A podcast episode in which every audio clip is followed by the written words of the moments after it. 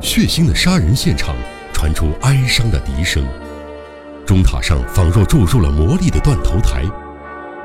血肉模糊的尸体中爬出的红色斑纹蛇。江户川乱步推理惊悚小说《魔术师》，欢迎收听。这个时候，玉村一家恰好聚集在幽灵塔的一层。耳畔不断传来隐约的惨叫声，大伙儿不由自主的面面相觑，屏息集中精神听。那确实是人类的哭喊声，且嗓音十分的熟悉。啊啊，大哥呢？他去哪儿了？二郎环顾众人后，高声问道。谁都没有回应，一干人顿时一脸惨白，沉默不语。我。我去找大哥。二郎猛地起身，奔向走廊。他穿过走廊，四处寻觅，上到二楼后，仍没看到哥哥的身影。不过他察觉声音是从更高的楼层传来的，便收住脚步，站在通往中塔的楼梯底下。这时，他已听不到惨叫声了。慎重起见，二郎当机立断，三步并作两步。冲上塔顶的机械室。二郎定睛一看，众多齿轮之间有道背影闪过，又是他。喂，这不是英吉吗？你在干嘛？听到二郎的怒吼，那人吃了一惊，回过头来，果真是老头英吉。喂，英吉，你在那里做什么？二郎骤然逼近，不料。英吉老头露出来的正好的表情，指了指躺在阴暗角落下的不明物体，定睛一看，那软软的瘫在地上的，不正是二郎四处寻找的大哥一郎吗？呃，怎么回事？究竟是谁把哥哥？二郎一阵愕然，一个箭步冲到瘫倒在地的大哥身旁。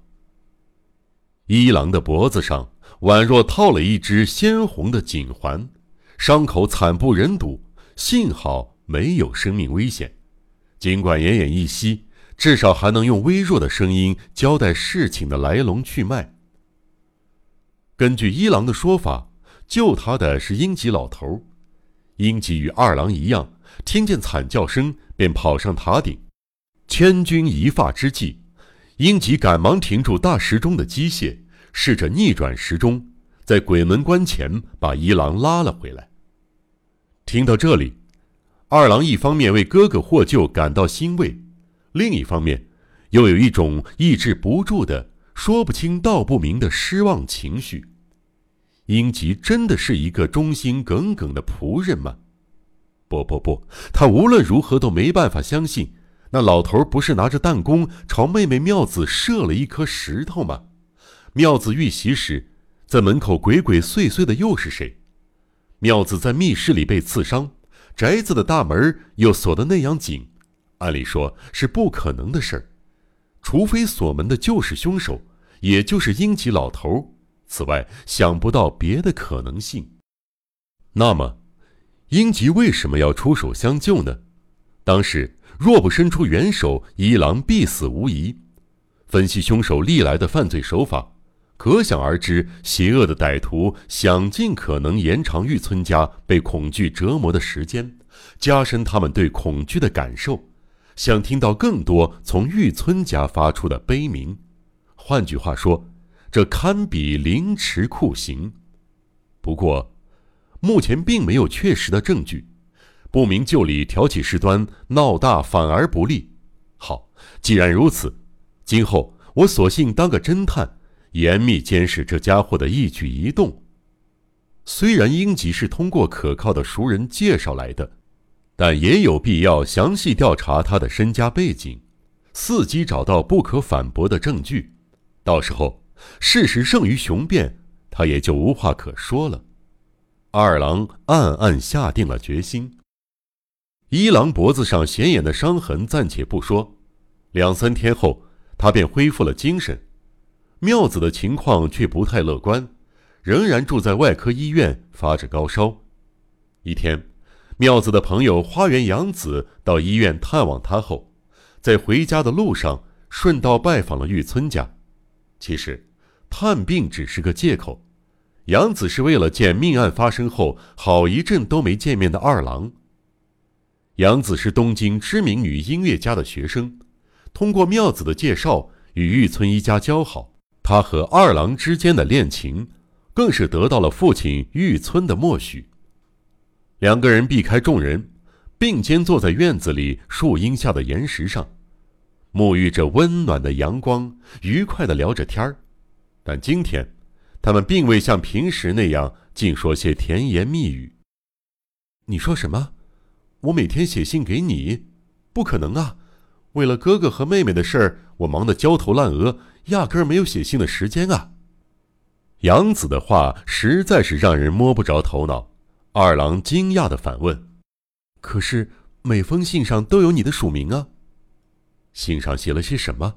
我完全没印象呢。”我不明白，二郎，你给我写的信上全都是暗号，还假装不知道。暗号？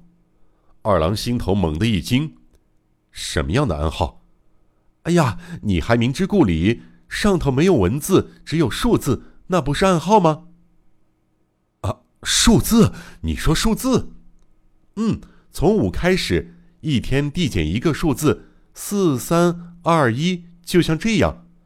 二郎闻言，脸色全变了，不由得站了起来。小杨，这是真的吗？不得了了，那些是杀害福田叔叔的恶贼寄的。我哥哥和妹妹也遭了他的毒手。呃啊！杨子吓得惊叫一声，顿时面无血色。你是什么时候收到一的信的？难道……嗯，是昨天。不但如此，大大的一底下还写着“有事相告，有事相告，明日务必赴约”的字样，是你的笔迹。我这才上门拜访，顺道探望庙子。你可别吓唬我呀！我哪里是吓唬你？那信是假的，那家伙模仿我的笔记写的，那家伙没有办不到的事儿。谁？就是那家伙，身高七尺以上的巨汉，擅长吹笛。二郎说到一半，突然住口，他神情恐惧，视线穿过林木，停在五六间远的地方。杨子诧异的顺着二郎的目光望去，有人。正缓步走过来，那是谁？嘘！二郎用手势制止了杨子，耐心等着，直到那个人离开。待对方的身影消失后，二郎才放下心，回答了杨子：“那是最近雇来清扫庭院的老头，名叫英吉。进来的时候在门口碰到他，他很恭敬的问候我呢。他或许正在偷听我们说话。”不能让他听见吗？不，也不是这样。二郎回答的很含糊。恶贼不仅对玉村家下了魔咒，还把魔爪伸向自己的恋人。怪物那深不可测的邪恶心态，让二郎恨得咬牙切齿。除了父亲善太郎，二郎也把这事儿转达驻守在宅内的警员，并请他们派人护送杨子回家。岂料。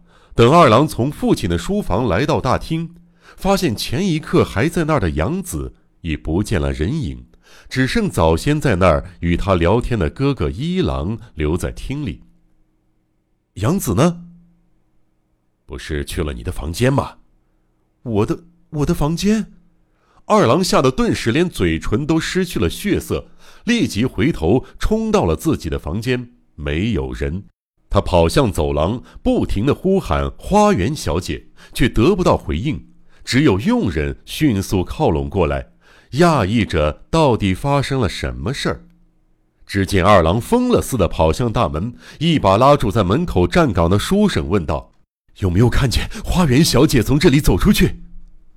书生回答：“半小时里没有人出入。”于是，佣人和刑警立刻分头彻底搜索宅内。